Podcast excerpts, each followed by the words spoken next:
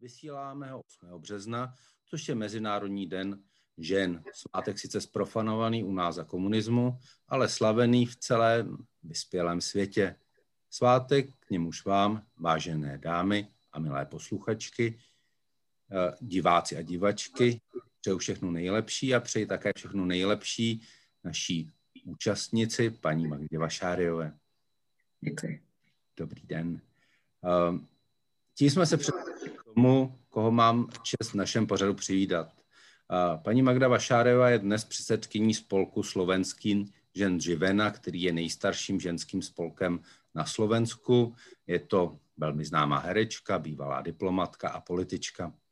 Pak mám tady čest přivítat pana Petra Pavlíka, který dnes působí na Fakultě humanitních studií Univerzity Karlovy jinak eh, byl náměstek na ministerstvu školství a byl také bývalý poradce ministrině práce a sociálních věcí paní Tominové. A během eh, našeho povídání se k nám připojí paní Sirve Lodr, redaktorka Respektu. Doufejme, že to bude co nejdříve. Moderovat budu dnes já, Bož Palata, evropský editor deníku. Diskuze organizuje vystoupení Evropské komise v České republice a Institut pro evropskou politiku Europeum dnes ve spolupráci s Eurocentrem Praha. Mediálním partnerem diskuze je můj mateřský deník. Na úvod si dovolím, na úvod si dovolím citovat eh, jedno z posledních rozhodnutí Evropské komise, podle něhož by evropské firmy měly být povinné zveřejňovat rozdíly v platech mužů a žen. Je to podle vás, paní Vašereová, krok dobrým směrem a proč se to podle vás dosud tak neděje?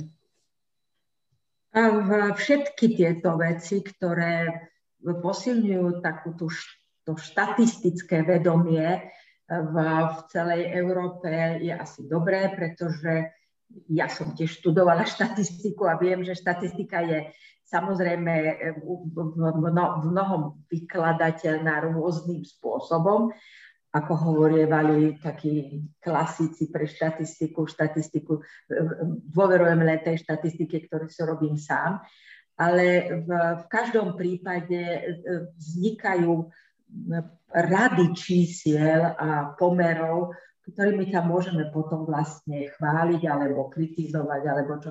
Takže ja ako sociologička e, nie som nejako, ako že by som bola všetko dávala na tie štatistické čísla, ale môžu nám v niečom pomôcť, hlavne ak máme tých čísiel viacej za mnohé roky a potom si môžeme porovnávať, kam sme sa dostali.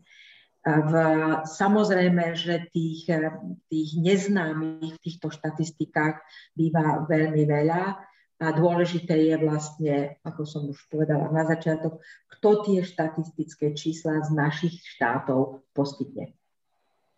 A co si o to myslím Petr Pavlík? Tak já si myslím, že transparentnost je základ v, v demokratické společnosti. Jde o agregovaná data, takže to nejsou data za konkrétní lidi, není tam žádný problém s nějakým ohrožením eh, nějaké soukromé, soukro, soukromých informací a tak dále. A je jistě v pořádku, pokud vidíme, jak velké ty rozdíly v pátech skutečně jsou. Můžeme analyzovat, kolik z nich můžeme přičíst nějakým eh, objektivním faktorům typu délky pracovní doby a tak dále, ale kolik z nich jde na čistou diskriminaci na základě pohlaví, přičemž víme, že nemalá část tohoto rozdílu na tuto diskriminaci jde. On je to jenom návrh Evropské komise, který musí projít členskými státy. Eh, jakou vidíte ochotu v členských státech našeho typu, tedy v České republice a na Slovensku, něco takového dotáhnout do reality? Pani Vašáriová? My máme teraz problém, pretože našim ministrom práce a sociálnych vecí je posledný kryžiak. Môžem vám ho priblížiť tým, že jeho veľmi blízkym spolupracovníkom je pán Roman Joch. A to sú muži, ktorí majú špeciálne, tak ako, ako za úlohu si zobrali zastaviť čas zastaviť čas, zmeniť, proste napríklad my nesmieme, alebo nemali by sme používať slovo rod. Hej? Ale mali by sme teda používať len, ako povedal pán Pavlik, pohlavie. Mňa to vždycky dovádza trošku do takých, ako, že sa začne menej červenať, lebo si pod tým niečo predstavujem, mojou fantáziou bez brehov. Takže ja by som rada, radšej, keby sme, sa, keby sme hovorili o tom rodovom podmienení vlastne v, napríklad aj tej nerovnosti platovej medzi mužmi a ženami. V, takže myslím si, že zatiaľ teda pán minister prikázal, aby sa preložili na novo všetky dokumenty medzinárodné a všade, kde sa vyskytuje slovo rod, musí prísť pohlavie. A nie rodová rovnosť, ale rovnosť medzi ženami a mužmi bude to stáť nejakých pár miliónov, ale zrejme sme natoľko bohatí, že si toto môžeme dovoliť. Ale my samozrejme, či už Živena alebo ostatné ženské spolky a iné ženy a akademické kruhy, my stále používame rod. Čiže nie som si celkom istá, či v tejto situácii Slovensko pristúpi k vlastne k tejto debate vôbec a či by to vôbec odsúhlasilo, pretože možno ako viete, my sme boli tesne pred e, napríklad odsúhlasením v našom parlamente, v našej Národnej rade istambulského dohovoru, alebo teda Medzinárodného dohovoru proti násiliu, ale nedopracovali sme sa k tomu práve preto, že tam je to slovo rod, a, samozrejme k tomu sa už potom pridáva nejaká propaganda proti LGBTI a tak ďalej a tak ďalej. Ale v, dúfajme, že aspoň teraz dnes som si vypočula včerajšie e, komentáre rôznych politologov, lebo my teraz hráme tú hru na Slovensku, že koľko táto vláda vydrží. E, takže možno, že do roku a roka a pol budeme mať zase inú vládu a snáď potom budeme môcť um, počítať aj s tým, že um, sa zapojíme aj do týchto debát veľmi aktívne. Uh, ta česká společnost bývá kreslována, zvlášť takových zemích jako v Polsku, jako velmi liberální. Uh, myslíte si, že budeme narážet uh, i s, touto, s tímto návrhem u nás v České republice, pane Pavlíku? Tak já si myslím, že možná jsme liberálnější v porovnání s Polskem, které dneska je úplně na extrému, nicméně v porovnání s Evropou, s tím mainstreamem Evropy liberální zcela jistě nejsme. Eh, to, že jsme přistoupili do Evropské unie, vlastně znamenalo to, že přistoupila velice konzervativní část, eh, velice konzervativní země svým založením, eh, což je vidět především i na té naší reprezentaci, která je ve skrze mužská, maskulinní a, a ten přístup vlastně k otázkám rovnosti, je velmi, řekl bych, tak asi o 30 let pozadu za tím, co mainstream Evropy dneska je. Jo, Evropu nemůžeme vnímat jako jeden celek. I v rámci té staré Evropy vidíme různé státy, vidíme na jedné straně státy typu Řecka, Itálie, na druhé straně skandinávské země, které jsou samozřejmě někde úplně jinde, než, než ten mainstream v tom pozitivním slova smyslu, aspoň jak já to vnímám. To znamená, že pro ně idea rovnosti není jenom ideou, ale je to něco, co se prakticky prosazuje, i když samozřejmě se s rozdílnými úspěchy. Ani tam to není ideální, ale ten, naš, ten náš blok Východní Evropa ve všech ukazatelích je na chvostu Evropy. Když se vezmeme třeba Gender Equality Index, tak my jsme se umístili na krásném 23. místě z 28 zemí a za námi už jsou země jako Slovensko, Polsko, Maďarsko. Takže vidíte, jak krásně ta Evropa vlastně rozrůzněná. Úplně na konci mám ten dojem je Řecko, což zase je extrém v rámci té původní Evropy, než jsme přistoupili my. Takže já tam nevidím žádný, pokud se zúčastníme té debaty, tak to si vidím spíše na té straně konzervativního hlasu, ne progresivního hlasu. A je třeba si uvědomit, že toto se netýká jenom třeba pravice, ale že i levice u nás je poměrně konzervativní v mnoha aspektech. Takže prostě nejsme, ta naše levice není liberální levice evropského střihu, ale je to spíše konzervativní národně socialistická levice. Ve svém eh, čest výjimkám, čest výjimkám, které jistě existují, typu třeba Jiří Dinsbír a tak dále, ale ten celek je spíše konzervativní. Čili Česká republika se nevymyká z toho vyšegrádského spolku, že by jsme byli víc pro západní v tomto směru, než, eh, než ty zbylé tři země. Když jsme mluvili o istambulské smlouvě, u nás taky nebyla ratifikovaná, Istanbulská konvence s velice podobnými argumenty. Také u nás vidíme vlastně růst vlivu katolických vrstek, katolických eh, kruhů. Není to, my samozřejmě si můžeme fandit, že to není jako v Polsku nebo jako na Slovensku, protože jsme výrazně ateističtější zemí, nicméně na politiku má u nás katolická církev poměrně výrazný vliv na to, jak moc jsme ateistická země. A celá ta diskuze kolem istambulské úmluvy ukazovala, uh, z jedné strany by člověk mohl říct hluboké nepochopení, o co jde, a z druhé strany mohl říct hluboké pochopení a nechuť schválit istambulskou smlouvu. Já si spíš no. myslím, že to bylo to druhé. Že to bylo hluboké pochopení, že jde o nějakou cestu progresivním směrem a snahu tomu bránit. Za každou cenu. Teda zastavení času. Snaha zastavit čas. Mhm. Ten čas se ale nezastavil. Máme v čele Evropské, Evropské komise ženu, nejmocnější Evropankou, eh, kancléřkou Německé také žena. Eh, máme plno premiérek, na Slovensku máte prezidentku. Eh, je přece jenom Evropská unie v té rovnoprávnosti žen tom posilování pozice žen udělala velký krok dopředu v tom 21. století a uh, je někde na pomyslné světové špičce v tom? Um, ja by som to nehodnotila podľa toho, a, a, koľko pár žien je na vysokých postoch teraz. Uh, hovorím to aj ako jedna, vlastne ako prvá žena, ktorá kandidovala na prezidentku na Slovensku. To je len, to je len tzv. jednotlivkyňa, ktorá prerazí ten, ako sa hovorí, ten sklenený sufit. A, a z toho sa to nedá celkom uh, ohodnotiť, že vlastne ako vyzerá to postavenie žien pretože mnohé z týchto žien sú včelie kráľovné, ako to máme v našej debate vnímame. To znamená, že sa obklopujú mužmi a nechcú pomáhať tým e, ostatným ženám, aby sa dostali vyššie. Hej? Napríklad, keď sme hovorili o Grécku, bola Melina Mercury, ktorá vlastne veľmi jasne kultúrne v tom najširšom slova zmysle ovplyvnila Grécko a vidíte, Jednoducho e, v, povedala by som, že jedna žena nerozhoduje. Áno, môže byť e, výzvou pre niektoré mladé dievčatka, ženy, aby, aby mali pocit, že sa dá niečo také dosiahnuť.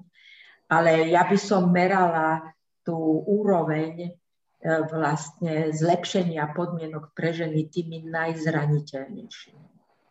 To si myslím, že je ten správny ukazovateľ, na ktorý by sme sa mali pozerať. U nás na Slovensku je to, sú to rómske ženy a ich, a ich status, ich postavenie, či už kultúrne alebo vôbec spoločenské. V, hoci teda máme teraz napríklad v štátnu tajomničku ministerstva kultúry, ktorá patrí k tejto menšine. Ale to stále, znovu zdôrazňujem, neznamená, že za ňou už idú tie zástupy tých žien.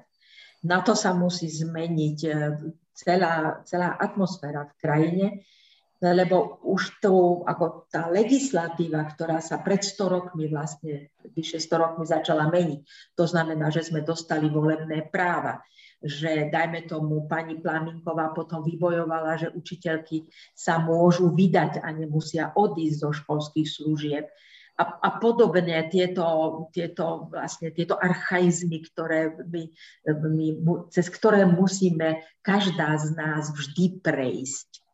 A, tak to, to ešte to už máme, tie legislatívne, aj keď ako pán Pavlik povedal, um, vlastne niektorí ľudia sa snažia zastaviť čas, aby sme vlastne neratifikovali niektoré dohovory, či už sa týka násilia na deťoch, alebo násilia v domácnostiach, tzv. istambulský dohovor a podobne. Ale v, bolo by veľmi dobré merať celú túto úroveň vlastne tými ženami, ktoré sú napríklad e, vychovávajú deti v jednorodičovskej rodine. To sú predsa najchudobnejší ľudia v tieto deti v týchto jednorodičovských rodinách. v, aby sme merali to napríklad nerovnako, nedobre postaveným dôchodkovým systémom. Ja som veľa debát o tom absolvovala s pani rektorkou Nerudovou, e, ktorá ma na to upozornila. Každá žena, ktorej muž zomrie, dajme to muž v mojom veku a je dôchodkynia, prepadá sa do chudoby a podobne.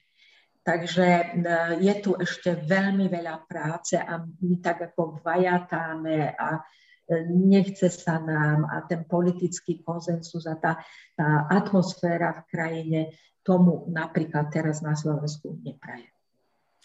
Jak je to v České republice? E, kde, pane Pavlíku, vidíte ty největší vlastně dnes momenty té ženské diskriminace nebo nerovnosti české společnosti? Já bych ještě odpověděl na tu otázku za sebe. Já bych řekl, že eh, při všem, co bylo řečeno, stejně musíme konstatovat, že Evropa je eh, někde jinde než zbytek světa. Eh, prostě skutečně máme to štěstí, že žijeme v té části světa z mnoha důvodů, které mají i velmi temnou stránku typu kolonialismu, ale žijeme v té části světa, ve které rovnost je vůbec tématem, rovnost mezi muži a ženami, kde se o ní mluví, kde jsou země, ve které, které jsou velmi daleko. Evropská unie má plány v této oblasti, řadu věcí se snaží prosazovat a to je svým způsobem výjimečné. Samozřejmě nemůžeme z toho vyčlenit i takové věci, jak takové země, jako jsou Spojené státy, Kanada, eh, Nový Zéland a tak dále. To, všechno to je, ale řekl bych, jeden kulturní svým způsobem okruh. No. A zároveň bych také nechtěl upozadit některé třeba státy v Africe, které v řadě aspektů jsou na tom lépe než některé zemi v Evropě, třeba v zastoupení žen a tak dále. Jo? Že prostě nemůžeme být čistě e- eurocentričtí v tomto.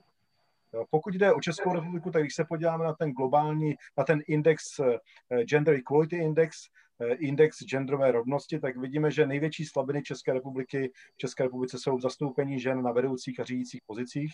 Na tom stále ztrácíme otázky nějaké rovnosti eh, v práci, otázky platové nerovnosti a tak dále, když jsme skutečně i na chvostu Evropy.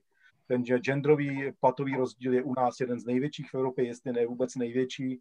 Vidíme celou řadu problémů typu, že eh, mateřství je velká zátěž, speciálně pro ženy. Jsme na chvostu Evropy v tom, že ženy s dětmi do 6 let věku vlastně mají největší míru neúčasti na pracovním trhu v rámci Evropy. Takže těch oblastí je celá řada. Ale nerad bych prostě, aby jsme se, se zdálo, že všechno je úplně špatně. Ono se za posledních 20 ehm, let eh, řada věcí posunula třeba v oblasti násilí na ženách. Eh, dnes zrovna, musím zmínit, byla schválena další strategie, nová strategie rovnosti žen a mužů eh, na léta 20 až 30, jo, což nepochybně jsou progresivní kroky, které sice mohou být v té rovině deklarativní, jsou to nějaké dokumenty, ale řada lidí se o ně může opírat a může jim argumentovat a může věci posouvat. Tím neříkám, že to je snadné. Je to relativně nes, velmi nesnadné, nicméně takovéto symbolické kroky jsou velmi důležité z mého hlediska. A eh, vidíte někde jako paní Vašare na Slovensku nějaký zpětný chod, eh, takzvaně v České republice, kdy to, co už se zdálo vybojováno, naopak zase vrací jakoby zpátky? Uh, uh, v, ale ja sa nechcem na to stiažovať, pretože to je normálne keď veľmi rýchlo pokračujete dopredu, tak samozrejme veľmi veľa ľudí nestíha za vami a snaží sa to buď zbrzdiť, alebo dokonca vrátiť späť. Taká tá nostalgia za starými dobrými časmi, keď ste si mohli uľaviť a doma strieskať ženu, deti bez toho, aby sa do toho niekto iný staral. Mnohí vlastne vychádzajú z takýchto rodín a považujú to za niečo, čo im bolo odobraté, toto právo. Takže ja sa na to dívam s pochopením určitým, že sú ľudia a sú aj kruhy ľudí, e, okruhy ľudí, ktorí, alebo dajme tomu dedinskejšie prostredie, ktoré, e, ktoré má pocit, že tá rýchla modernizácia, že vlastne im berie nejakú šancu sa do toho zapojiť a preto by, sa, preto by sa chceli vrátiť. Je to úplne prirodzené. Ale v, preto nechcem sa nad tým pohoršovať, to nám nijako nepomôže. Ide o to, že ako voliť tie kroky ďalej a ako získavať vlastne všetky ženy vo, zo všetkých vrstiev spoločnosti, aby, aby chápali vlastne, o čo ide. Preto ja miesto toho, ako, ako predsednička Živeny, miesto toho, aby som rozmýšľala, že čo štát a čo, len čo štát má urobiť, čo majú urobiť zákonodarcovia a čo majú robiť muži, si kladiem otázku, čo máme urobiť my ženy. To je pre mňa veľmi dôležité. V, bohužiaľ v, v cirkvách, a tu nehovorím len o katolíckej cirkvi, vo všetkých cirkvách, v, vlastne sú len muži, dá sa povedať, okrem grécko-katolíckej cirkvi na Slovensku. A tam je aj vidieť ten posun, že oni trošku inak vnímajú aj tie ženy a tie ženské práva. A akým spôsobom vlastne zamedziť tomu regresu, ktorý vidíme my napríklad v katolíckej cirkvi a ktorý symbolizuje náš bývalý arcibiskup Beza. Hej ktorého som ja osobne poznala ešte, keď bol obyčajným farárom. A v, e, to, že ho zlikvidovali z Vatikánu s pomocou cirkevnej hierarchie na Slovensku, to, spo, to spôsobilo, že celá tá katolická cirkev e, v, vlastne zostala nielen stať, ale posúva sa a chcela by sa posunúť dokonca až pred vlastne druhý vatikánsky koncil ako to ja vnímam. Mm-hmm. Takže v, máme tu také niektoré kroky, ktoré nás zastavujú v tomto procese a v, tá, tá nostalgia medzi tými biskupmi a tak ďalej je dosť veľká. A keďže uvidíme podľa tohto ščítania, my ideme teraz ščítaním ľudu a uvidíme, koľko ľudí sa prihlási ku ktorej cirkvi, to bude tiež určitý taký znak. Lebo ak sledujete, a myslím si, že vy sledujete, pán Palata, polskú situáciu, tak tam dochádza teraz z prostredia mladej generácie k takým, takým, až by som povedala, takým divadelným výstupom z cirkvy. Takže tam tiež uvidíme, ako to skončí, ale u nás vlastne pre mňa tento prípad pána Bezáka je vlastne symbolom toho, akým spôsobom sa dá zastaviť a veľmi efektívne modernizácia. Tých modernejších kňazov zastrašili, a toto sa vám môže stať, a tí ostatní vedeli, že musia nabrať iný kurz a čím, čím radikálnejší smerom dozadu, tak tým to bude lepšie. Potrebovali by sme, aby sa viacej do tohto zápasu, lebo to je zápas o budúcnosť Slovenska, zapojila je aj okrem novinárov a novinárov, ktoré samozrejme stoja v popredí a mimovládnych organizácií aj to akademické prostredie a tam ja zatiaľ nevidím žiaden posun. Děkuji.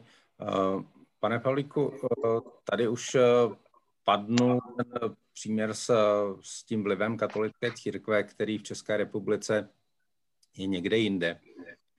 Jak je to v České republice s podporou mužů větším právům žen? Nebo vě, dorovnávání těch nerovností, které stále trvají? To si myslím, na to výzkumy úplně přesně e, nějak vypovídající nejsou zatím. Já si myslím, že se to trošku mění v tom, že e, já teda vnímám třeba za těch posledních 15 let posun v tom, že řada mužů a mužů ve významných pozicích i symbolicky třeba v médiích nebo tak se vyjadřuje uh, způsobem, který se dříve nevyjadřovali, ve smyslu prostě, že podporují nějakou větší rovnost, že podporují prostě ženy a tak dále, což já kvituji s povděkem, ta atmosféra se v tomto mění. Na druhé straně zase máte muži, kteří se ještě výrazněji vyhrotili proti tomu.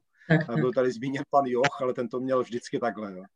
Já si myslím, že na tu otázku, kterou jste předtím nadnesl, to otázku nějakého e, zpětného pohybu a tak dále. Pokud máte systém, který je dlouhodobě nerovný, historicky nerovný, tak ty nerovnosti mají tendenci se udržovat a vracet se. Pokud tlačíte na jedné stranu pro nějakou rovnost, tak nikdy nemůžete přestat. Jakmile přestanete, tak ta nerovnost se zase vrací. A my to vidíme i v rámci západní Evropy, v řadě zemí, kde prostě uh, dospěli do určité, do určité situace, nějaké větší rovnosti, uh, svým způsobem ustuli na Vavřínech, začali demontovat různé programy, podpůrné instituce a tak dále, které vlastně prosazovaly rovnost žen a mužů a najednou viděli, že vlastně ten regres se vrací. Že se zase prostě ta situace žen zhoršuje. Takže tenhle ten, tato, toto úsilí nesmí nikdy končit svým způsobem z mého hlediska, dokud se natolik nezakoření řada věcí, které jsou prostě třeba vidět ženu ve vedoucí pozici, jo, vidět ženu eh, političku, vidět ženu ministerskou, eh, ministerskou předsedkyni. Dokud se to natolik nestane běžným norm, něčím tak normálním, že už to nikdo neřeší. Když Margit Thatcher nastoupila jako ministerská, jako premiérka, tak to řešili všichni. A protože vlastně být ženou a být premiérkou a posílat vojáky do, eh, na Falklandy bylo něco tak neobvyklého pro ženu, tak jí začali říkat muž sukních a železná lady a tak dále, tak se vlastně vyrovnávali s tím, že vidíte ženu v takové pozici, protože to bylo něco zvláštního. Myslím, že obrovský posun v tomto udělala Merkel, Jo? A celá řada těch premiérek, které dneska vidíme v, v rámci Evropy, výrazným způsobem to posunuli, ale vlastně nemůžeme usnout na Vavřínech, protože toto se bude tendence zase vracet zpátky. Je tady poměrně velký zájem řady lidí, řady mužů i řady kruhů prostě o to, aby se to vrátilo zpátky, aby ženy byly poslány. My můžeme to vidět i v České republice. V České republice po roce 89, když se podíváte, tak vidíte, že ať si o předchozím režimu myslíme, co chceme, tak v řadě aspektů ten režim vlastně přinesl eh, ženám jako postavení, které dříve neměly, třeba v oblasti pracovního trhu, pronikání různých pracovních pozic, na které potom ženy ze západní Evropy koukaly s údivem, kde všude u nás vidíte ženy na jakých vedoucích pozicích a tak dále. A po roce 89 jste viděl obrovský vlastně v tomto smyslu regres. Vytlačování žen z těchto pozic, Viděl jste také ale zároveň to, že pracovní trh vlastně byl, že ty velice konzervativní pravicové vlády vlastně demontovaly celý systém předškolní péče, eh, zvláště u, tě, u dětí v nejútlejším věku, jesle a tak dále, což samozřejmě způsobuje obrovské problémy ženám, protože u nás je to tradičně nastavené tak, že ženy jsou ty primární pečovatelky a ženy s dětmi prostě do tří let věku mají obrovský problém s tím, jak se vracet na pracovní trh a tak dále. A to se nestalo náhodou. To prostě byl do určité míry vědomý pohyb, demontáž mechanismů, mhm. které že nám umožňovaly práci, umožňovaly prostě skloubit rodinný a pracovní život a tak dále. Jo? A e, tady vidíte, že třeba po roce 89 ta revoluce, my jsme všichni rovnější, ale někteří jsou víc rovní než jiní. Někteří na té revoluci vydělali více. I třeba majetkově, když vidíte třeba privatizaci, privatizace z mého pohledu nebyla nic genderově neutrálního, ale bylo to přesunutí majetku disproporčně do rukou mužů. Se všemi důsledky, které to má. Jo, které potom vlastně vidíte, že vlastně naše veřejná sféra, naše hospodářská sféra se výrazně maskulinizovaly i z hlediska majetku, toho, kdo to vlastní, kdo rozhoduje. A my vlastně žijeme, ženy i muži, ve světě, o kterém rozhodují muži. Nedělím, v tom se nemusíme dělat žádné iluze. Naše zákony píší muži, naše podniky řídí muži, naš, náš veřejný sektor řídí muži a to je prostě věc, která třeba předtím, eh, a já nechci idealizovat předchozí režim, jo, v žádném případě, ale to zastoupení, řekl bych, bylo paritnější v řadě věcí. Je otázka, nakolik se do toho dalo mluvit, i v těch pozicích vrcholných, jo, ale ne, každý společenská, ne každá společenská změna dopadá na všechny skupiny stejně a všichni pak získají stejné svobody. Jo, to jenom to je to, co chci říct, že prostě z toho genderového hlediska ne každá vlastně revoluce přinese nezbytně všem stejný progres. A my můžeme v nářadě indikátorů ukázat, že vlastně do určité míry to vedlo ke zhoršení rovnosti žena mužů. Jo, a, ne, ne, a ne, mhm. říkám, nedělám si iluze o předchozím režimu. Děkuji moc. Já mám eh, tady příležitost eh, přivítat eh, opožděně Civil od Respektu. Dobrý den a přeju všechno nejlepší k mdeži. Děkuji. Já taky zdravím. Já jsem si tady zapla tady tu ručičku a teď se ještě tady mávám svojí reálnou rukou. Dobrý večer tak, všem, díky moc za pozvání a omlouvám se za to spoždění. Já jsem se přesouvala z rozhovoru, který jsem vedla v nemocnici v Motole eh, s profesorem Liškem, plicním specialistou eh, známým a bohužel čas byl proti mně, takže se ještě jednou omlouvám a jsem nicméně teda ráda, že se k vám můžu takto připojit opožděně. My také. Já možná bych se zeptal rovnou vás, v čem vy vidíte dnes v České republice největší problém, kde se nerovnost žen a mužů nejvíce ukazuje? Kde je to vlastně nejvíce viditelné? Nebo možná to není viditelné, ale kde to reálně existuje nejvíce z vašeho pohledu? Já právě nevím, jak jsem se připojila později, tak doufám, že se nebudu uh, opakovat, uh, co řekli moji předřečníci. Nicméně já si myslím, že ta nerovnost se ukazuje napříč uh, společností v mnoha jaksi, jejich složkách, ale má jeden společný jmenovatel. A tím jedním společným jmenovatelem jsou společenské představy o rolích mužů a žen abych to dokumentovala, co tím konkrétně myslím, které jsou jako velmi pevně vlastně zakořeněné. A konkrétně a záměrně zdůrazňuji, že to jsou muži i ženy. Eh, eh, týká se to i mužů, tyto to představě, má to nějaký dopad na jejich životy. Ale když eh, konkrétně budu mluvit o ženách, tak já si myslím, že v české společnosti vypovídá to, vypovídají o tom, jak průzkumy, tak eh, o tom vidíme různou anekdotickou evidenci, i to právě vidíme v nejrůznějších aspektech té společnosti, tak eh, ženy jsou stále ještě v té společnosti, je od nich očekáváno, že budou především rozvíjet tu svoji, řekněme, pečovatelskou stránku. To znamená, že je očekáváno, že budou především matkami a že budou to eh, ty, které prostě pečují eh, o druhé.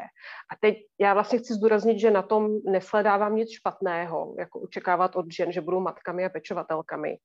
Ale nesmí se tato, toto očekávání jako křížit s nějakou svobodnou volbou těch konkrétních lidí, na které to dopadá což my nicméně vidíme na mnoha případech, že tomu tak je.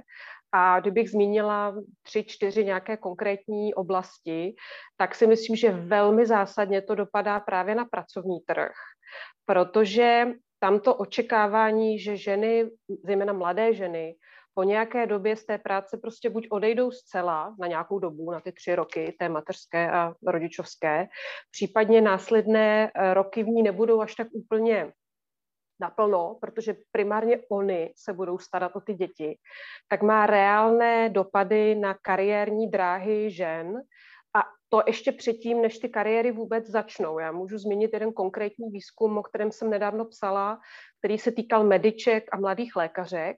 A tam se ukázalo, byl to výzkum, který pořídila jedna právnička, nebyl to tedy, upozorňuji, eh, klasický sociologický výzkum se všemi náležitostmi, byla to spíš taková anketa. Nicméně v té anketě se sešlo 800 eh, nějakých odpovědí a společným jmenovatelem těchto odpovědí byla, bylo to, že to očekávání, že tyto ženy záhy eh, odejdou na mateřskou, budou mít děti, velmi významně ovlivňuje očekávání a jaký, zacházení eh, s mladými ženami už od prvního ročníku medicíny. Oni už od prvního ročníku velmi často slyší, že vlastně se až tak nemusí snažit, že až tak nejsou potřeba, aby je někdo mentoroval, že až tak není potřeba, aby jeli na nějakou zahraniční stáž do, eh, do zahraničí, na nějakou stáž do zahraničí, že není až tak potřeba, aby se až tak snažili, protože přece všichni víme, že v nějaký moment, když jim bude 27, 25, tak prostě odejdou na tu mateřskou a ta rodina bude pro ně primární.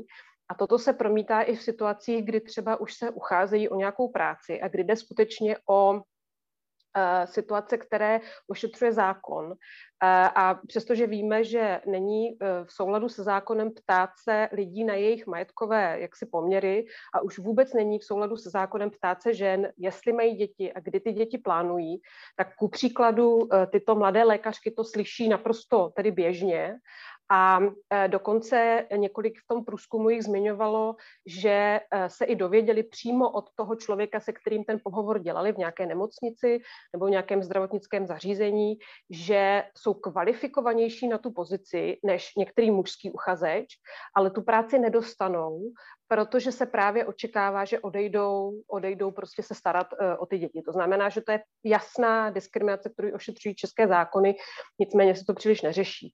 A abych nemluvila příliš dlouho, tak uh, ještě zmíním nějak, nějaké další oblasti, které s tím souvisejí.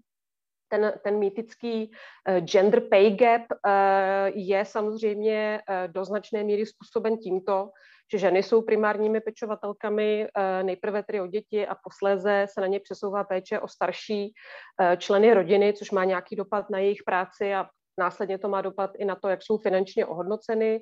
A určitě se uh, um, toto očekávání a tato Eh, toto naše očekávání, ty, ty to řekněme, ty stereotypy, já to vlastně nerada používám, protože pak někdo řekne, jako být matkou není stereotyp, být matkou je prostě přirozená součást uh, života ženy. Ale konkrétně si myslím, že se to projevuje i uh, v působení žen ve veřejné debatě, že když se hlouběji podíváme na to, proč není třeba více žen političek, proč, proč více žen nevystupuje v různých debatních pořadech, proč média neoslovují více různých expertek, tak tam je velký vějíř důvodů, které tady nebudu všechny vyjmenovávat, ale jeden z těch významných důvodů opět je, že všechny tyto činnosti jsou jenom obtížně skombinovatelné s, s péčí o, o rodinu nebo, nebo o děti. A je to prostě nějaká determinace, kterou, nebo ještě, ještě jako v jednom takovém, také podnožně tohoto argumentu se často objevuje taková tam představa, která je zakořeněna z 19. století, že, že eh, veřejná sféra je mužská, veřejná, to znamená politická je ta mužská a ta domácí, ta soukromá je ta ženská. A byť se to zdá jako velmi, velmi tedy uh, archaický pohled, tak uh, když se potom opravdu podíváte hlouběji na ty argumenty, které v té debatě slyšíme, tak se zdá, že, ta, že uh, toto dělení a ta, ta, ta představa, že ženy mají být především doma, nemají se úplně spát do té veřejné debaty, mimo jiné, protože jim to nepřísluší, že mají jiné věci na práci, tak je poměrně dost rozšířená. Takže tak, tak doufám, že jsem neokupovala příliš si myslím, že další důvod, proč ženy nejsou ve veřejné debatě, protože pak mají uh, pocit, že, že třeba mluví příliš dlouho, někdo jim to připomene, že mluví příliš dlouho, že by, že by neměli tolik mluvit.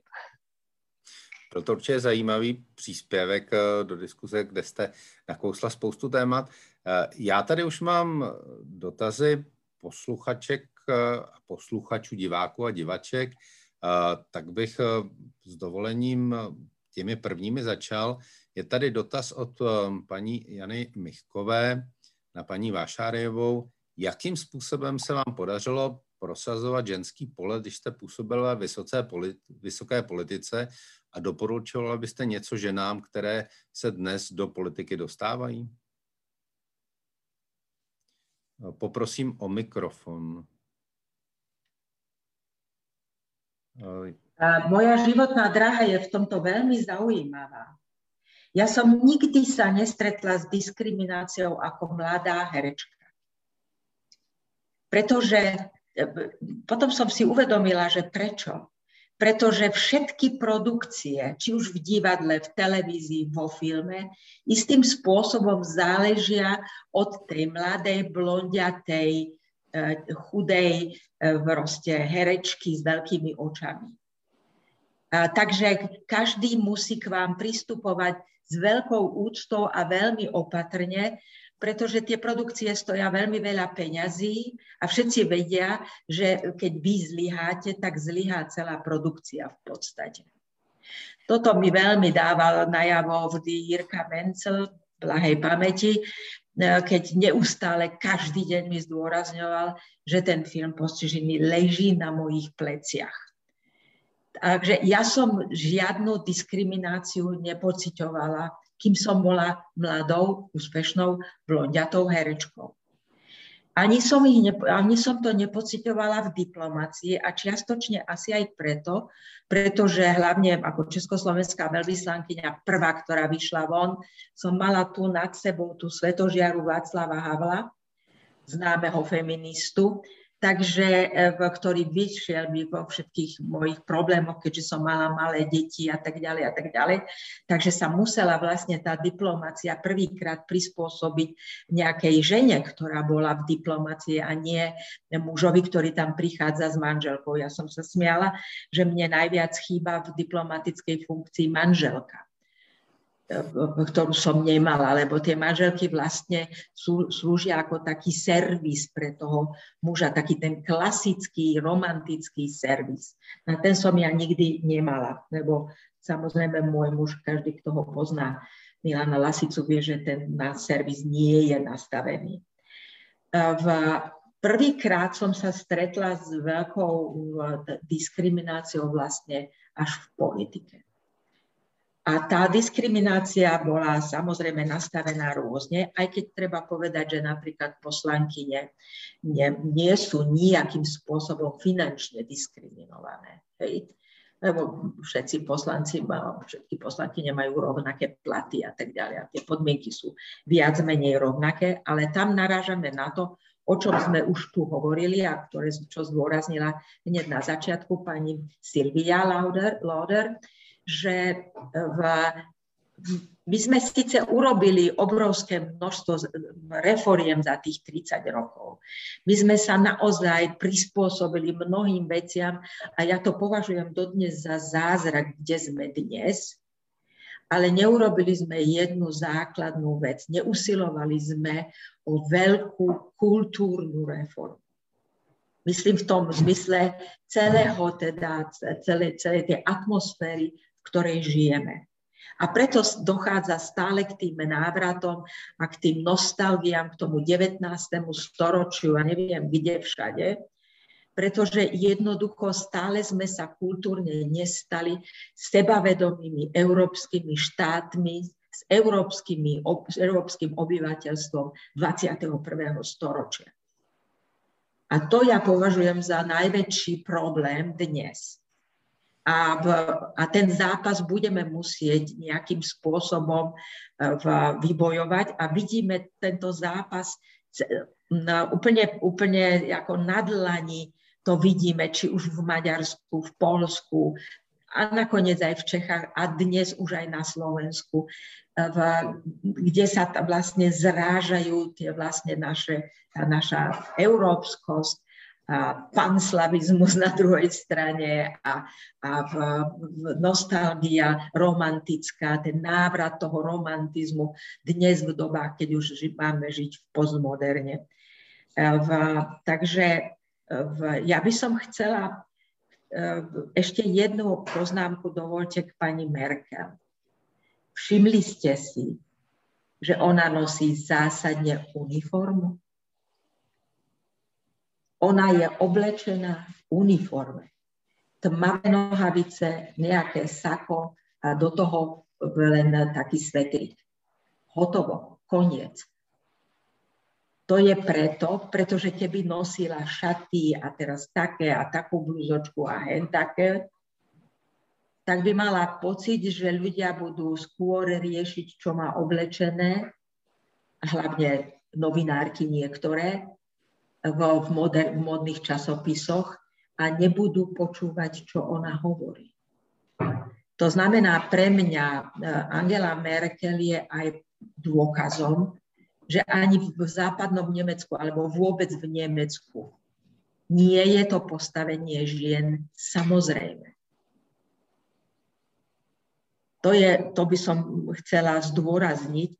To znamená, že v tomto ohľade sme stále v tom istom. A my sme si to zažili s našou pani prezidentkou, keď celý jej pr- nástupný prejav bol lemovaný tým, že čo to mala za šaty. Dokážete si predstaviť, že by, že by vychádzali v foto, dáme tomu, proste keď váš pán prezident niečo povie, no tak to je taký špeciálny prípad. Ale e, dajme tomu iný mužský prezident, že by sa diskutovalo výročne o tom, že prečo tu mu tlčia tie chlpy e, z, z košele, že by mal nosiť pod týmto tričko. Dokážete si to predstaviť? A pritom to je úplne normálne a to, že teda tá Angela a tí ľudia okolo Angely Merkel e, si to uvedomovali, spôsobila, že ona chodí zásadne v, v podstate istým spôsobom v, vo vojenskej uniforme, alebo teda v uniforme a dáva vlastne návod ostatným ženám strednej Európy, pretože v tomto Nemecko patrí do strednej Európy, akým spôsobom sa môžu presadiť. Už to neplatí pre ženy v severských štátoch a nakoniec tu vidíte, že keď jednoducho fínska premiérka sa odfotí vo hĺbšom výstrihu, tak ešte ľudia na to reagujú, ale obávam sa, že viacej reagujú v našich krajinách, než inde vo svete. Já tady mám jeden dotaz, který vypadá trochu jako od muže, ale od ženy. Jak vnímá, díky kterým jsou určité instituce v úvozovkách nuceny zaměstnávat 50% žen? Vnímáte to jako genderovou rovnocenost nebo jako něco, co ženám může spíše uškodit? Kdo se toho ujme? Sylvie Lodr. Já se toho ráda ujmu. Um, já myslím, že to slovo, kterého se všichni bojíme a kolem kterého tak chodíme, je slovo kvóty. Um, samozřejmě záleží na tom, o jaké instituci se bavíme a jaké jsou důvody uh, pro toto pravidlo. A nicméně, aniž bych se teda vyjádřila k tomu, jestli kvóty podporují nebo ne, tak já bych se chtěla vyjádřit obecněji k tomu, proč je důležité, aby někde byly zastoupeny ženy. Um, Často se objevuje v souvislosti mimochodem také s eh, MDŽ taková teze, že usilováním o rovnost nám jde o stejnost, že vlastně chceme, aby všichni byli stejní, aby muži a ženy byli stejní. A já se tady vypomůžu někým, eh, kdo to řekl úplně geniálně už před sto lety a, a kterého vlastně pravidelně cituje, to Tomáš Garik Masaryk, který řekl, že rovnost není totožnost, a že každému individu by měla být dána možnost svobodně se rozvíjet podle svých talentů a podle svých snů a podle své volby. Ale chtěla bych se zastavit u toho rovnost není totožnost. A, a souvisí to se zastoupením žen v některých institucích, ale i ku příkladu, že jsme tady jsme tady dva novináři v té debatě, tak eh, kdybychom si položili otázku, proč je výhodné, aby v redakcích eh, byly ženské novinářky, aby, aby novináři oslovovali ženské respondentky, aby prostě ty ženy v těch médiích byly přítomné, tak je to čistě jenom výhod, je to prostě výhodné pro, pro ty noviny z toho důvodu, že oni potřebují oslovovat svoje čtenáře, v nich jsou ženy také zastoupeny a potřebují ukazovat i ten svět, který uh, se týká žen, uh, témata, která, která řeší ženy, byť já teda uh, jako kdyby um, soustavně opakovaně tvrdím, že nic jako ženské téma neexistuje, že všechna témata, která označujeme jako ženská, se dotýkají i mužů a měly by zajímat i muže, ale pokud to teda se na to podíváme z této perspektivy, jako pokud teda zjednodušeně si řekneme, že jsou nějaká ženská témata, tak jsou důležitá uh, a měla by být přítomná, ku příkladu v médiích. A proč jsem vlastně začala mluvit o tom, že rovnost uh, není totožnost nebo stejnost, tak uh, myslím, že se to krásně vlastně ukazuje v tom, že, že když se nad tím zamyslíme, takže uh, existují mužské a ženské zkušenosti, specificky ženské zkušenosti. Sice není jako klasické ženské téma, které by se dotýkalo výhradně žen, všechno se týká i mužů eh, do, do větší či menší míry, ale existuje specificky ženská zkušenost a, a ženský pohled eh, na, na nějaké věci a ženský názor na řešení nejrůznějších otázek. A ten názor by měl být eh, přítomen v tom mixu.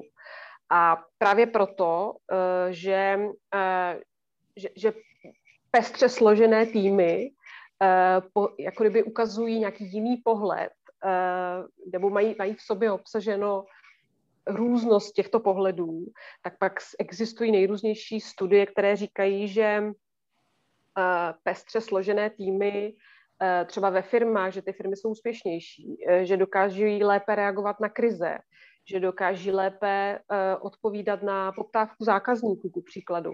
Protože právě jsou pestře namíchané. Není tam jenom jeden typ zkušenosti životní, není tam jenom jeden typ myšlení.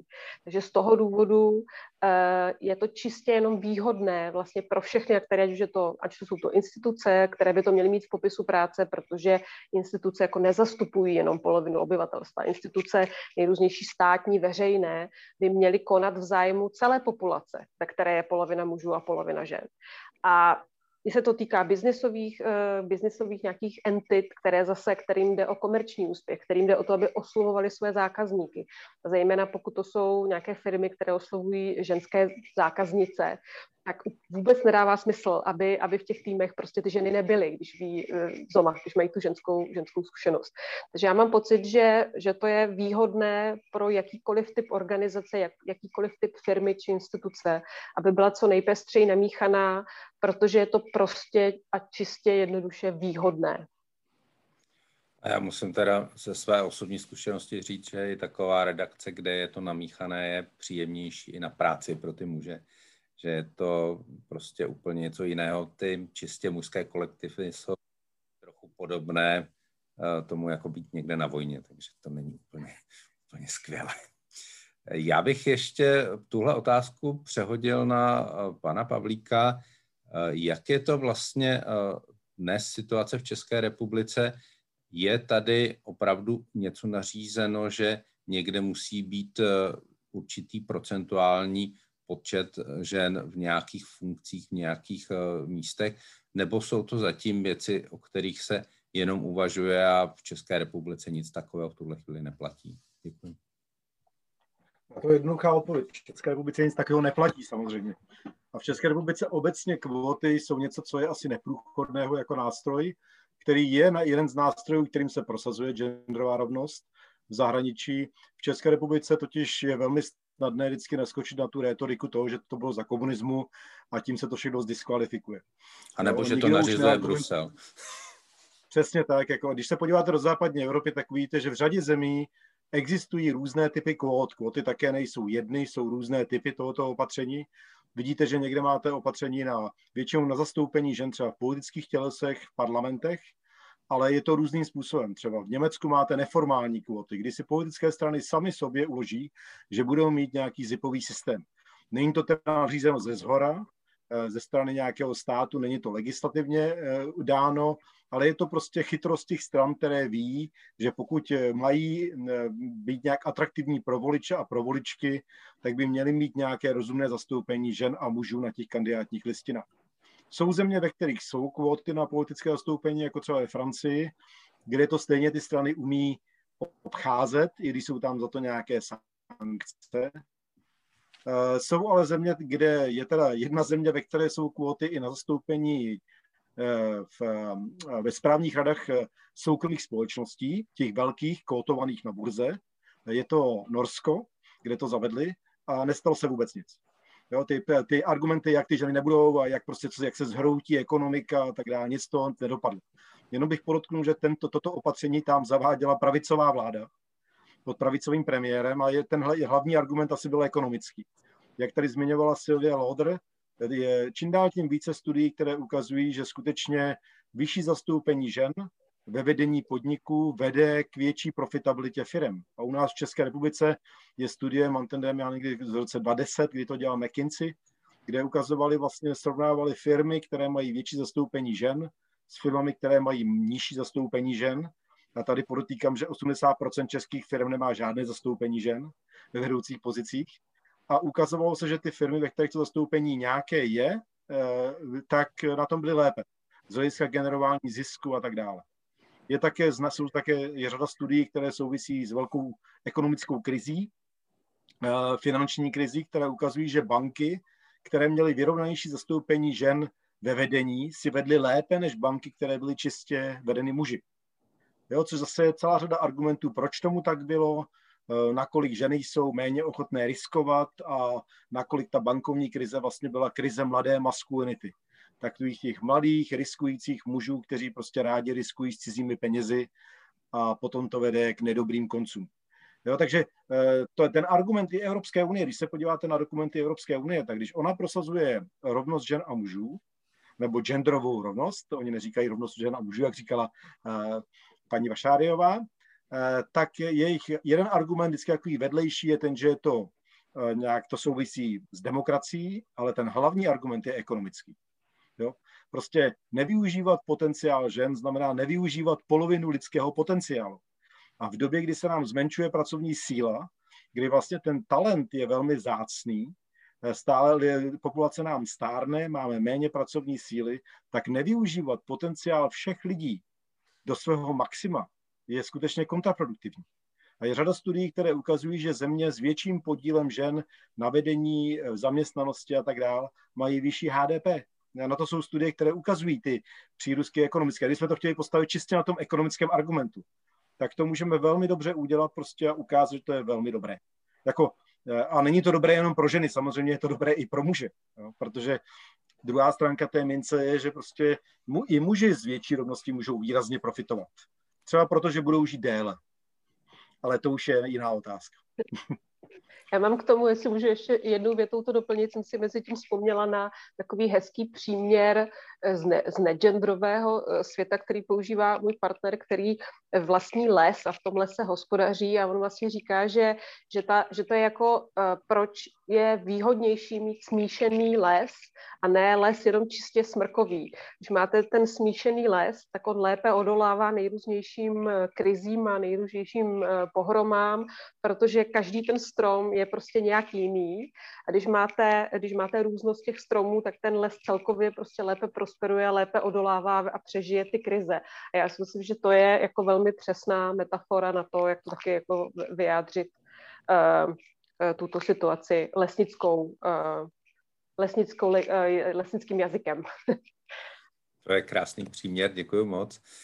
Mám tady další dotaz, spoustu dalších dotazů, ale tenhle jsem vybral od Ivety Karáskové jak se může do společnosti rovnoprávně zařadit žena, která se chce věnovat dětem a rodině naplno. Po několika letech ztrácí kontakt s profesionální realit, profesní realitou a je výrazně diskriminována při hledání práce. Ze zkušenosti vím, že náží v práci na nedostatek pracovní zodpovědnosti a ten postoj může také diskriminovat v kolektivu. Myslím si, že nemáme pouze finanční diskriminaci. Domývám se, že potřebujeme řešit zásadní hodnotový systém, jehož součástí je finanční diskriminace. Eh, chce k tomu pan, paní Vašáriová říci komentář? V, áno, toto bol veľmi, veľmi dobrá, dobrá, dobrý komentár k tomu, o čom hovoríme, pretože eh, v, tak, ako hovoril aj pán Pavlík, eh, medzi tými argumentami, prečo by mali sa ženy zapojovať do normálneho života celého štátu, celej krajiny, E, je nielen preto, že je ich 52% v každom štáte, a čo znamená, nemôžete vylúčiť z demokratického rozhodovania 52% obyvateľstva. So svojím, ako hovorila pani Silvia, so svojím životným príbehom. Náš životný príbeh je úplne iný. Každá žena už vo veku medzi 12 a 15 rokov začína preberať úplne novú zodpovednosť za svoj život, za to, ako bude vlastne celý život ďalší fungovať a tak ďalej. Žiadna žena si nemôže dovoliť do 30 rokov zostať nezodpovedným mladíkom alebo v mama hoteli. Len tak. To je, to je skrátka, a pretože nie sme, nie sme muži a nikdy mužmi nebudeme, ale nesieme si tento svoj životný príbeh. Napríklad aj v tom, že my, však ľudia sú cicavce, e, my nežerieme svojich, naš, svoje nasledovničky. My proste nerobíme to, čo robia levy alebo medvede, že zabijú proste v mladé od iného otca. My sme, my sme pripravené vychovávať nové generácie. A preto ja vždy hovorím aj mojim študentom, že najdôležitejšie je si nájsť dobrú mecenášku. Pretože tá vás povedie, tá nebude na vás žiarlivá, tá vám umožní vyrásť a to je napríklad jedna z tých eh, kvalit, ktorú tie ženy prinášajú do, do kolektívu. Každý, ja neviem, či ste viedli niekedy veľký kolektív, ale ja som prišla do Viedne, kde bolo 128 ľudí v, a, a, a to ešte teda v cudzine, to je veľmi obťažné viesť veľvyslanectvo. V, tam jednoducho neviem si predstaviť, že by som to nemala premiešané to jednoducho zakladá určitú kvalitu komunikácie a atmosféry v tom kolektíve a to je mimoriadne dôležité. V, hoci teda nakoniec som skončila v Polsku tak, že ma volali generála a ešte mi aj darovali také výložky originálne zo socialistickej armády, generálske, trojhviezdičkové. Ale v, toto, je, toto je veľmi dôležité, pretože my umožňujeme, aby ženy študovali. Dnes je 60% žien o mnoho vzdelanejších, ja nehovorím, že skúsenejších, ale vzdelanejších v školách ako muži. A potom ich odsúdime na to, že vlastne to, čo oni nabrali, vôbec nevyužijeme. A to, to je to na základe akej akej ideológie takto postupujeme. Áno, je pravda, že každá vzdelaná žena vychováva o mnoho vzdelanejšie deti. Je výskum sociologický, ktorý dokázal, že vzdelaná matka dokáže deti viacej ovplyvniť ako vzdelaný muž. To je dané zrejme tým systémom výchovy, eh, ktorým vychovávame deti. Čiže ak chceme mať vzdelanú generáciu, tak musíme mať vzdelané matky. Ale prečo potom týmto ženám neumožniť, aby prispievali vôbec k tomu, že tá spoločnosť sa viacej rozvíja? Tomu ja nerozumiem. Nechápem, prečo vlastne ešte stále ten mačizmus, alebo ja neviem, ako to nazvať, patriarchálna spoločnosť nás ovplyvňuje, pretože myslím si, že miest a postov, e, ktoré sú voľné a ktoré potrebujeme obsadiť naozaj kompetentnými ľuďmi, je obrovské množstvo.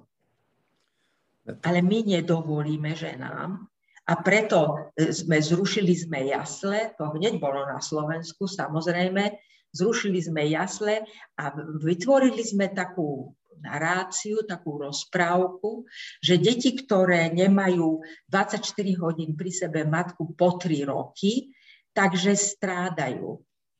A tie generácie, čo vyrastali pred nami, tak tie prečo nestrádali? Jednoducho ja to považujem toto, túto naráciu za súčasť vlastne toho návratu, o čom hovoril pán Pavlik, toho návratu tej, tej patriarchálnej spoločnosti hneď po zmenách v roku 1990. Um, my sa síce chválime tým, že teda naše ženy môžu zostať 3 roky a teraz si predstavte, že má dve deti za sebou, dajme tomu, takže vlastne je 5-6 rokov mimo so svojou kvalifikáciou, so svojimi schopnosťami. A tie deti, v, ja neviem, ale nemám ten pocit, že ak by tie deti, tak ako deti vo Francúzsku, išli ako 1,5 ročné do jasliel alebo dvojročné, dajme tomu, takže tie francúzske deti sú nejaké iné. Naopak, tie francúzske deti sú lepšie vychované. Ale to je dané tým, že najvyšší plat vo Francúzsku majú učitelia a učiteľky v jasliach pretože tie najviac ovplyvňujú tie deti. A my sme teraz, my na Slovensku sme úplne zrezignovali na to, akým spôsobom vlastne štát zabezpečuje, aby deti vyrastali v školách. Pretože máme vlastne naj, najnižšie platy pre najdôležitejších ľudí, pre budúcnosť každého štátu a to je v školách. Takže celý tento náš systém je nastavený veľmi zle a bude musieť byť modernizovaný. Okrem toho, že, a tu nadvezujem na pani Loder, znovu, že musíme prejsť základnou, ona hovorila hodnotovou, ja hovorím kultúrnou zmenou. Pokiaľ sa budeme sítiť v tom, že my sme vždy aj vo všetkých našich dejinách boli vždy len obeťou a nikdy za nič sme neniesli zodpovednosť pokiaľ proste nepriznáme sa k zodpovednosti, nemôžeme sa zaradiť medzi skutočne európske štáty. A, a to už nie je len otázka rodovej rovnosti, ale to je vôbec, akým spôsobom pristupujeme k sebe ako k ľuďom, ktorí majú byť dospelí. To znamená, vedia vzniesť zodpovednosť za seba. Já tady mám jeden dotaz, který navazuje na naši debatu a, a možná bych chtěl eh, eh, paní Vašarev, jestli by na něj odpověděla. Dobrý den, máte nějakou radu pro mladé lékařské medičky, jak čelit eh, probíranému chování vůči jejich genderu, pohlaví, co by mohli sami proti tomu dělat, ptá se Alžběta Novotná. Každá žena a dovolte mi teda to tak povedať, nechcem sa tu vyzerať ako taká stará striga, ktorá niekomu radí, ale v, chcela by som povedať z mojich aj vlastných skúseností každá žena, a v tom je tá naša zodpovednosť úplne iná, pretože muži si rozsievajú tie svoje semená a ja neviem čo všetko, ale v podstate ich deti nejako, nejakým spôsobom nezaťažujú. Ale žena si to musí rozmyslieť. Čiže vy si musíte položiť otázku, kedy chcete mať deti, lebo predpokladám, že 90% žien chce mať deti a ja to podporujem, pretože žena, ktorá má deti, e, dospieva úplne ináč ako žena, ktorá nemá deti. E, musíte si rozmýšľať, kedy budete mať tie deti. A vtedy musíte vedieť, že čo je najdôležitejšie. Buď budete mať tie deti tesne, jak končíte školu, a vtedy musíte si uvedomiť, že každá rozumná žena má deti i rýchle za sebou. Nenecháva si veľké, proste veľké, no tak ja mám 13 mesiacov rozdiel, to je trošku už príliš, ale viac ako 2, 2,5 roka by som nedávala. To znamená, že musí mať, musíte si vybrať muža, ktorý vám pre toto vaše rozhodnutie urobí zázemie a ktorý je už dostatočne v tom veku, kedy chcete mať deti, dospelí, ak sa rozhodnete pre dieťa hneď. Alebo potom si musíte povedať, bude mať dieťa neskôršie, keď si už urobím svoju veľkú pozíciu. A to potom je, ako som mala dieťa ja, to znamená 35 a vyššie v, ale zase dve deti potom, alebo tri deti za sebou. Samozrejme, mohli by sme sa spýtať pani von Leyen, že vlastne ako to urobila, že zvládla sedem detí. Hej? Ale tam už je samozrejme veľmi silná rodina, ktorá a, a zrejme finančne podkúta, kde sú už vychovávateľky a podobne, podobné záležitosti. Takže tam sa asi väčšina z našich rodín vôbec nemôže rovnať s tým, ale to je to, o čom som ja hovorila predtým, že každá, každé dievča od svojich 12-13 rokov musí už uvažovať o vlastne, ako bude riadiť ten svoj život. A my, staré vedmy, už môžeme slúžiť len radou. Děkuji. Aby jsme genderově nediskriminovali, tak tady máme dotaz od muže. Jakub Nič... Padli. Počujete ma? Halo, počujete ma? Ano, ano, já vás slyším. Tak já to zopakuji, aby jsme genderově nediskriminovali, tak tady máme dotaz od muže. Jakub Nič se ptá na to, jak tady pan Petr Pavlík zmiňoval, že některé západní země usnuly na Vavřínech a jejich postavení žen u nich se zhoršuje, nebo je tam vidět nějaký regres, jestli by se dal uvést nějaký konkrétní případ, kde se něco takového stalo a kde je postavení žen horší než řekněme před 10-20 roky. Já jenom na to navážu jedním momentem, který mě zaujal, když jsem si studoval podklady pro tu dnešní diskuzi. Když se podíváme na nerovnost platu, tak vlastně ještě hůř než Česká republika je na tom země, u které bychom to nečekali, a to Německo. Tak jestli to je příkladem té regrese, a případně eh, jaké máte vysvětlení, proč eh, v Německu je právě taková, eh, taková nerovnost platů, jako ukazují statistiky. Mm-hmm. Já se ještě tím Německem, já bych řekl, že prostě Německo je poměrně konzervativní země, minimálně západní Německo. Ono se to nezdá, nebo nám se to nezdá, když se na něj díváme, ale když se podíváte třeba východní a západní Německo, tak jedna z věcí, která se stala po 89, byla ta, že relativně liberální systém východního Německa, třeba v oblasti, já nevím, eh, eh, potratů a tak dále, prošel poměrně výraznou reformou po spojení Německ, eh, dvou, dvou německých států, o čem se příliš nemluví. Jo? Že prostě, a, a tam se teda mluví o tom, že vlastně do dneška tam máte to schizma, to rozdělení, máte východní Německo, které nevždy políží pozitivně na to, co se stalo po roce 89 s Německem, a řada těch výhrad je vůči tomu, že vlastně přišel poměrně konzervativní proud z západního Německa, kde katolická církev hrála významnou roli, že jo, CDU a tak dále. Takže prostě Německo není z jednoho kusu a Německo ve své podstatě je poměrně konzervativní země řadě věcí. I když každý, kdo zná mladé Němce, se s nimi setkává, tak si říká, prostě to je jedna z nejpokrokovějších um, generací, jakou vůbec, se kterou se můžete potkat. Jako z hlediska liberalismu a z nějakých prostě jako myšlenek a tak dále. Otázka toho regresu, já jsem mluvil třeba o demontáži i různých institucí. Já toto znám třeba z Holandska, kdy kolegyně z Holandska mluví o tom, že když si prostě měli opatření, měli programy a tak dále, ty programy posledně byly demontovány s tím argumentem, že vlastně už tu rovnost do určité míry máme a najednou začali vidět, jak jim začaly narůstat problémy najednou se prostě objevovaly bariéry pro ženy v různých aspektech, v různých oblastech a tak dále a oni zvedali výstražně eh, eh, prst a říkali pozor na to, to není jen tak. I v rámci Evropské unie, když se podíváte do Evropské komise, tak je popsán různý pohyb, kdy prostě třeba eh, na začátku nebo v 70. letech a v 80. letech Evropská komise byla velice progresivní v oblasti rovnosti žena mužů a potom prošla poměrně výrazným regresem, když přišlo konzervativnější vedení Evropské unie, které vlastně řadu opatření eh, problematizovalo, zlehčovalo, řadu těch programů prostě dalo na, tak na zadní plamen, jak to známe.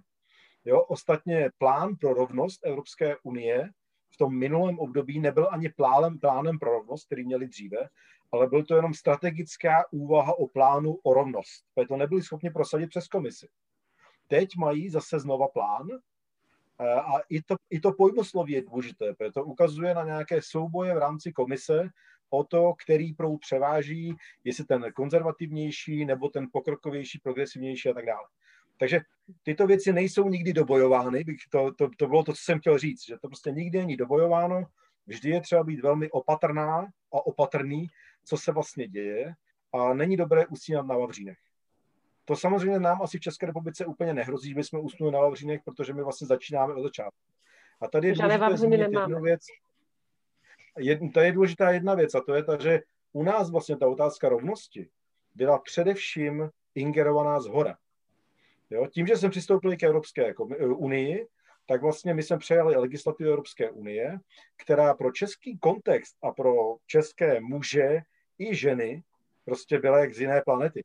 Já se pamatuju na diskuze kolem zákonu, když jsme museli přejmout tenkrát legislativu týkající se sexuálního obtěžování na ty debaty v parlamentu a to, to skutečně to si za rámeček nedáme dneska.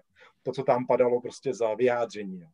A vůbec náš prostě parlament, některé, některé ty diskuze, které se v něm vedou, jsou skutečně prapodivné. Myslím, že si pamatujeme eh, diskuzi bývalého eh, předsedy Senátu, který radil ženám, eh, který teda říkal, že když se mluvilo o zálohovaném výživném, který říkal, že to je problém těch žen, které si vybrali špatné partnery. Jo, že prostě proč by to měl nějak stát sanovat a pomáhat jim, když oni byli tak hloupé, že si vybrali špatné partnery, kteří pak neplatí výživné. Jo, prostě, a takovéhle argumenty eh, v českém kontextu nejsou nic zácného. Jo, takže já bych byl opatrný, mě teda strašně zaujala ta myšlenka té kulturní revoluce. To, to, to, to si nejsem úplně jistý, že jako tohle to je v tom českém kontextu nějaký ten. Já myslím, že my prostě musíme projít tou cestou do značné míry. My jsme skočili strašně dopředu, ale společnost na to nebyla připravená ve své většině. Z hlediska té legislativy, z hlediska toho, co jsme prosazovali. A je prostě otázka nějakého dlouhodobějšího prostě úsilí, přesvědčování o to, aby prostě jsme skutečně lidi přesvědčili o tom, že to má smysl že, eh, protože eh, my jsme na to skutečně nebyli připraveni. Na, na to, co jsem přišlo, jako na, na ty programy, na rovnost, vůbec představa o tom, co to je rovnost, tady prostě je do značné nepochopena. A musím říct, že během posledních nějakých pěti let ta situace se jenom zhoršovala. Eh, protože já myslím, že v souvislosti s uprchlickou krizí každý, kdo se věnuje nějak otázce lidskoprávní, otázce rovnosti, mohl vidět velmi výrazný regres té veřejné diskuzi. Prostě, jo, a kdy vlastně převážel strach, strach z jiného, strach ať už superchlíků nebo z čehokoliv, a vlastně veřejná diskuze se velmi eh, zhrubla v této oblasti a věci, které procházely před nějakými pěti, šesti lety a vlastně nezvedly obočí, dneska je plno lidí, kteří prostě říkají věci, které pro mě byly nepředstavitelné dříve. A netýká se to jenom genderu teda, otázky genderu, i když dneska vidíte, že je řada poslanců, kteří chtějí eh, genderové neziskovky nebo neziskovky, které se věnují této problematice, připravit o peníze, jo, o ty drobné, které oni dostávají, tak oni jim to chtějí vzít. Známe jednoho známého poslance za ODS, který se v tom velmi angažuje, eh, neskáká už na lyžích, ale dnes skáká po neziskovkách. Jo? A, takže vidíme, že prostě jako tyto hlasy jsou, ta atmosféra přitvrdila a skutečně otázka boje o rovnost podle mě zdaleka není ukončena. Mohla bych to jenom velmi krátce doplnit. Ano, jo, určitě. Mohla bych to velmi krátce. Tři věty, slibuju, nebo pět vět možná. Uh, já bych vlastně to chtěla doplnit ještě. já jsem nebezpečná, jak začnu mluvit, tak pak mluvím dlouho. Ale já bych to vlastně jenom chtěla doplnit několika ještě dalšími příklady. Uh, existuje velmi zajímavá uh, taky studie z Británie, která dává do souvislosti velké škrty, které se udělaly v sociálních programech specificky na podporu uh, obětí domácího násilí nebo obecně na řešení toho problému takové té Eh, šetří, šetřící éře po ekonomické krizi z roku 2008, které pak mají velmi konkrétní dopady na, na to, jakým způsobem se s těmi obětmi zachází, jakou mají podporu a zhoršuje to vlastně celou, jako je tam jasně prokázaná linka mezi uh, škrty v, eh, v těchto programech a zhoršením té situace. To je jeden příklad. Uh, druhý příklad ještě bych zmínila Spojené státy americké, kde vidíme v řadě jednotlivých států, jak se nejrůznějšími takovými jako nena, na první pohled nenápadnými dílčími změnami stěžuje přístup žen eh, k umělému přerušení těhotenství, které teda mají eh, z federální úrovně eh, zaručeny, nicméně těmi takovými jemnými změnami typu že zavedete uh, delší dobu mezi podáním žádosti a tím zákrokem, aby si to ty ženy mohly rozmyslet, je ten oficiální zdůvodnění, nicméně pak to reálně vede k tomu, že část žen, které přijdou třeba blíže k tomu maximálnímu termínu, už prostě nemá možnost tu interrupci uh, podstoupit. A ještě dvě poslední věci, když už jsme u těch interrupcí, tak možná ty regrese, byť teda ten dotaz specificky byl o západním světě, ale když se podíváme do toho, řekněme, východního, nebo když teda budeme si teda říct, že my a Polsko patříme k tomu západnímu světu, tak se to dotýká i nás, tak ty regrese jsou jasně, jasně viditelné v nejrůznějších oblastech, specificky v tom Polsku, že jo, to asi nemusíme tady rozvádět uh, to dění od loňského podzimu, kdy vlastně tamní ústavní soud de facto znemožnil legálně interrupci postoupit. A poslední věc, kterou bych v tomto směru chtěla zmínit, že je překvapivé i uh, ta česká role, role v tom. A teď nemyslím specificky tu debatu o tom, jestli je tedy legální pro Polky interrupci v Česku postoupit, ale já jsem napsat takový článek o tom, že skupina senátorů z klubu SEN 21 a Pirátů připravila novelu zákona o umělém přerušení těhotenství, kde právě chtějí tu problematiku, jestli mohou cizinky sem přijíždět na interrupci nebo ne, vyřešit a ozvala se jako velká vlna obav z prostředí, ku příkladu právníků, kteří se specializují na medicínské právo, ale i zevnitř těch eh, jednak sněmovny, i, i senátu, ale specificky sněmovny. A ty obavy jsou v tom, že mají prostě strach, že jakmile se ten zákon jednou otevře, tak při současném složení specificky sněmovny, které je poměrně konzervativní, ono se to nezdá, ale je poměrně konzervativní, tak jakmile se ten zákon jednou otevře, takže nevyhnutelně to skončí tím, že se objeví celá řada pozměňovacích návrhů, které zkomplikují možnost interrupcí i pro Češky. A to si myslím, že je určitě zajímavé, protože pro eh, jako dlouhodobě velmi vysoká procenta lidí podporují tedy právo ženy se rozhodnout o, o tomto zákroku, který nikdo nepodstupuje nějak veselé a s radostí, ale prostě je to, je to nějaká věc, kterou naše společnost říká, že by že nám měla být umožněna a ta situace dneska v té sněmovně je taková, že sami politici mají tedy obavu z toho, jak by případné otevření této legislativy dopadlo. Takže když, když mluvíme o těch regresech, tak si myslím, že by bylo dobré, nebo potenciálních nějakých debatách, nějakém vracení se někam do minulosti, tak eh, si, si všimnout i takovýchto eh, proudů, které se, které se dějí tady i v české společnosti nebo politice. Ono už to tady padlo, my jsme prostě země, která nebyla schopná schválit istambulskou dohodu, takže to je prostě nabílední, že tady ten regres opravdu je a že ta naše nálepka, že my jsme ta liberální společnost opravdu tak úplně neplatí určitě v mnoha věcech. Já tady mám jeden dotaz, který bych určitě rád položil, protože je aktuální, protože se týká vlastně té současné situace, covidové krize. A je od Jany Černouškové Klamfové, která se ptá, jestli se neobáváte, že tahle krize s pandemí ještě zhorší postavení žen, které jsou v současnou situací extrémně zatíženy. Typu máte doma home office, musíte zároveň učit tři děti, vypadl vlastně celý systém vzdělávání, celý systém vlastně péče o děti. Je to extrémně náročné. Jak se na to díváte, paní Vášáriová? Je to hrozba? Už e, OSN začalo upozorňovať na to, že pandémia spôsobuje o, o, oveľa väčší, väčší rozdiel napríklad aj v zárobkoch medzi ženami a mužmi, ale hlavne zhoršuje postavenie žien a nesmierne zaťažuje ženy.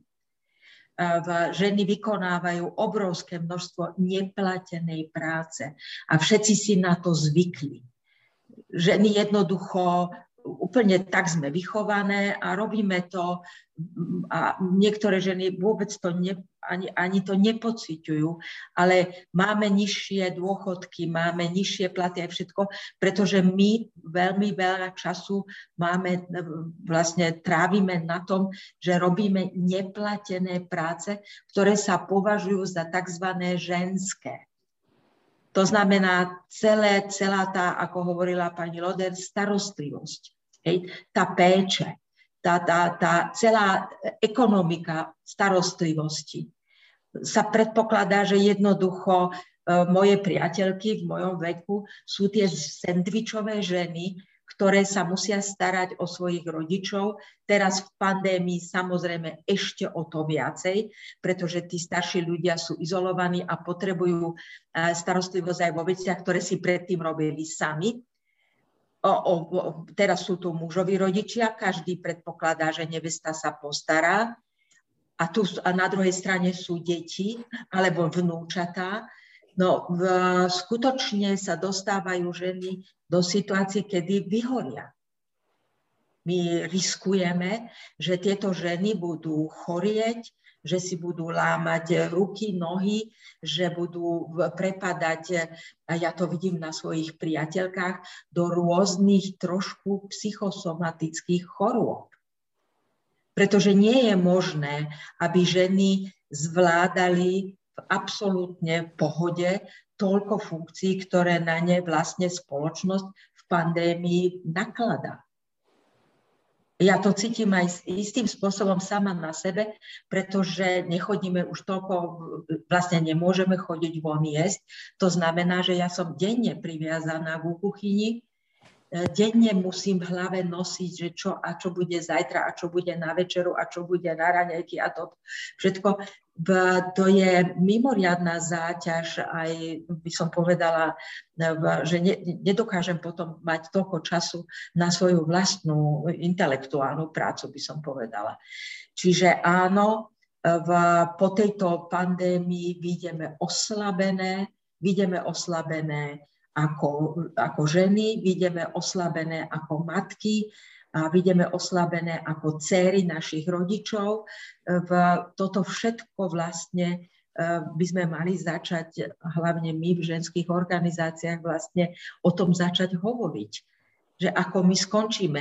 My vlastne v, sme za, sa stali učiteľkami, my učíme deti, všetci, v, doteraz náš, náš školský systém predpokladal síce, že, že e, matky budú vlastne vyučovať s deťmi, dokonca niektorí učitelia a učiteľky vyčítali rodičom, že neučíte sa dosť často s deťmi doma v, my potrebujeme zreformovať celý systém, akým sa deti učia v školách, pretože ak sa ukáže, že vlastne rodičia zvládli túto, túto pandémiu, toto učenie detí, tak potom školy môžu byť len na to, aby sme odložili deti, keď, deti, keď rodičia sú v práci a nie na to, aby sa niečo naučili.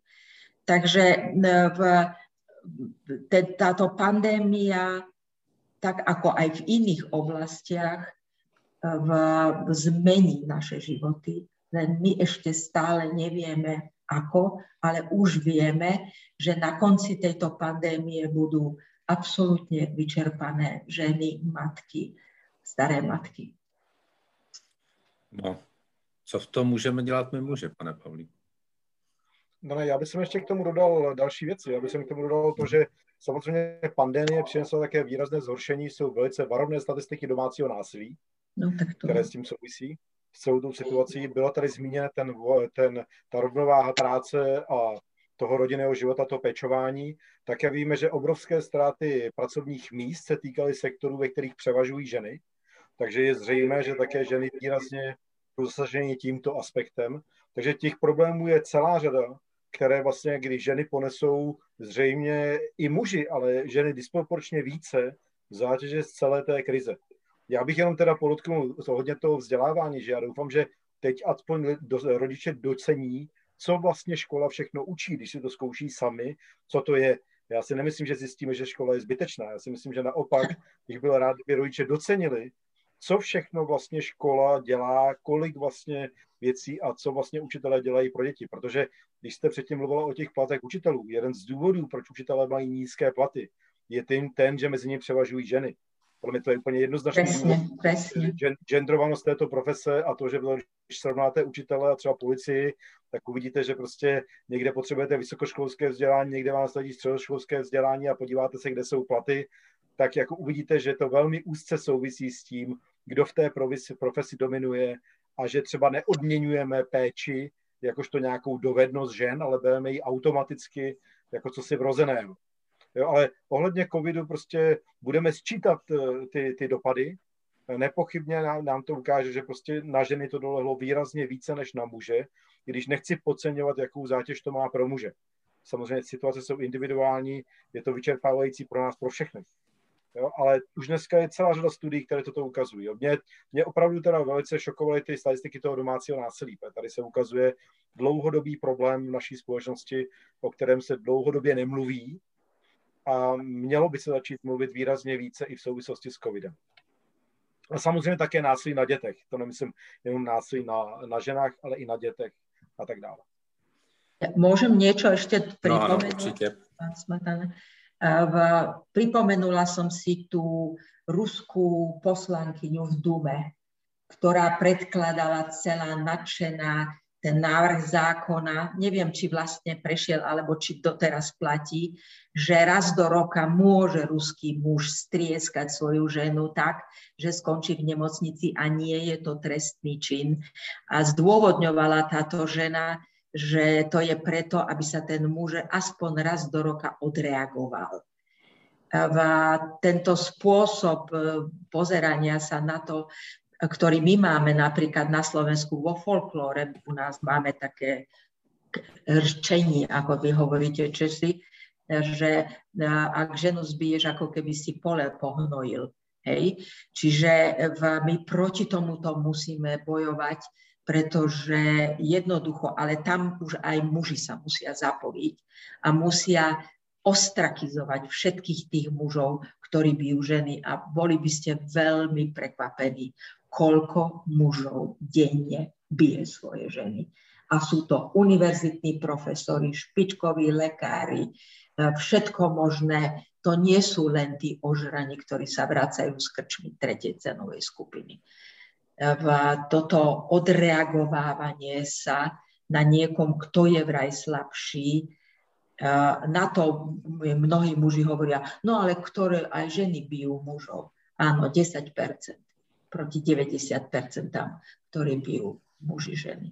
Ale tým, že vlastne sme ani v Čechách, ani na Slovensku neratifikovali ten medzinárodný dohovor o násilí, tzv. istambulský protokol, tak tým jasne ukazujeme a dávame signál, že aj českí, aj slovenskí muži by mali mať právo si udrieť. To je. To je celý otázka istambulského, istambulské smlouvy a ratifikace v našich zemích je opravdu smutný příběh, ale tím bych nechtěl končit. Pojďme zkusit něčím pozitivním, kam se mohou posunout eh, eh, snahy o rovnost žen a mužů za deset let? Prosím o krátkou odpověď všechny tři. Děkuji. Paní Vášarev jako první. V, ja som síce už dosť stará, ale nemám ešte tú kryštálovú guľu, ako by som mala ako vedma, aby som videla, kde budeme za 10 rokov. Ale môžem povedať len jedno, že ja sama a tých stovky, vlastne tisícka žien, ktoré stoja za mnou v živene, urobíme všetko preto, aby sme ten trend zhoršovania situácie zastavili lebo u nás v slovenskom parlamente neprešlel ten najhorší protipotratový zákon len o jeden hlas. Takže my sme si tohto vedomí, o čom sme už tu debatovali, pretože to vyzerá tak, že na, vlastne na počatí dieťaťa vlastne tú zodpovednosť nesie výlučne žena že to zrejme sú všetko nepoškvrnené počatia, s ktorými muži vôbec nič nemajú a nejako proste sa ich to nedotýka. Ale neočakávam, že by prišli zákony, ktoré by zakazovali mužom eh, v, v, rozsievať svoje semená a, a, a, a že by boli muži kontrolovaní a bolo by im niečo eh, ako si inštalované na tie ich v proste spôsoby v produkovania semien, aby som to takto povedala. Čiže toto neočakávam, aj keby hneď bolo 50% v parlamente žien alebo v, v, v správnych radách strategických podnikov, tak myslím si, že žiadnu ženu by toto nenapadlo ale možno, že do desiatich rokov by sme mohli počítať s tým, že by vedci vyvinuli nejaký prostriedok, ktorý by kontroloval pôrodnosť nielen žien, ale aj mužov. A tým pádom by bola do veľkej časti tento problém vyriešený.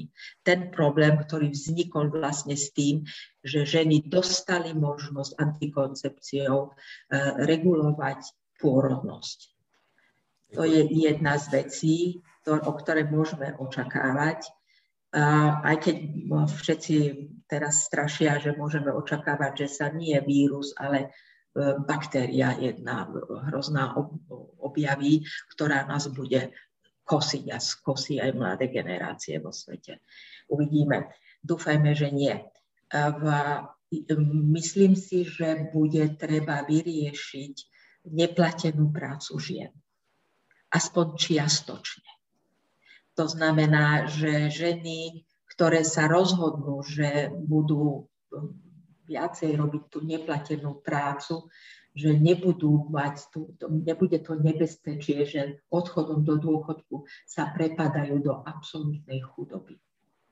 Tam aj my musíme trošku inak začať vychovávať svoje deti, pretože deti by mali podporovať svojich rodičov, ale tako sa rozmohla taký hedonizmus, že ešte starí rodičia z tej malej, malého svojho dôchodku podporujú svoje dobre prosperujúce deti, čo pokladám za niečo neuveriteľného.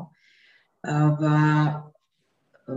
čo ešte v tejto genderovej oblasti by som bola veľmi rada, keby sme aspoň teda malými krokmi pristúpili k tomu, že budeme o dva alebo tri roky ratifikovať tu istambulský dohovor. Považujem to za veľmi dôležité pre zmenu atmosféry v krajine a myslím si, že by bolo veľmi dobre, keby do tých desiatich rokov bola aj polícia na Slovensku trošku viacej citlivela voči, voči týmto kriminálnym činom.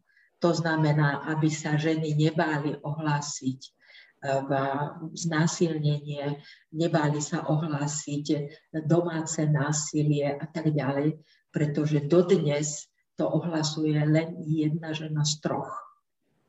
Pretože tá situácia, ktorá ju čaká na policii a na súdoch, je vlastne ešte ďalším trestom, nepominúc fakt, že, že vlastne tá celá spoločnosť ju odsudzuje.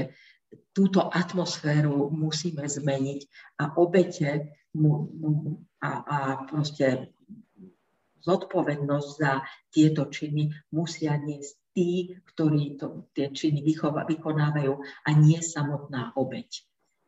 Toto by som si prijala. Děkuji moc eh, za krásnou odpověď.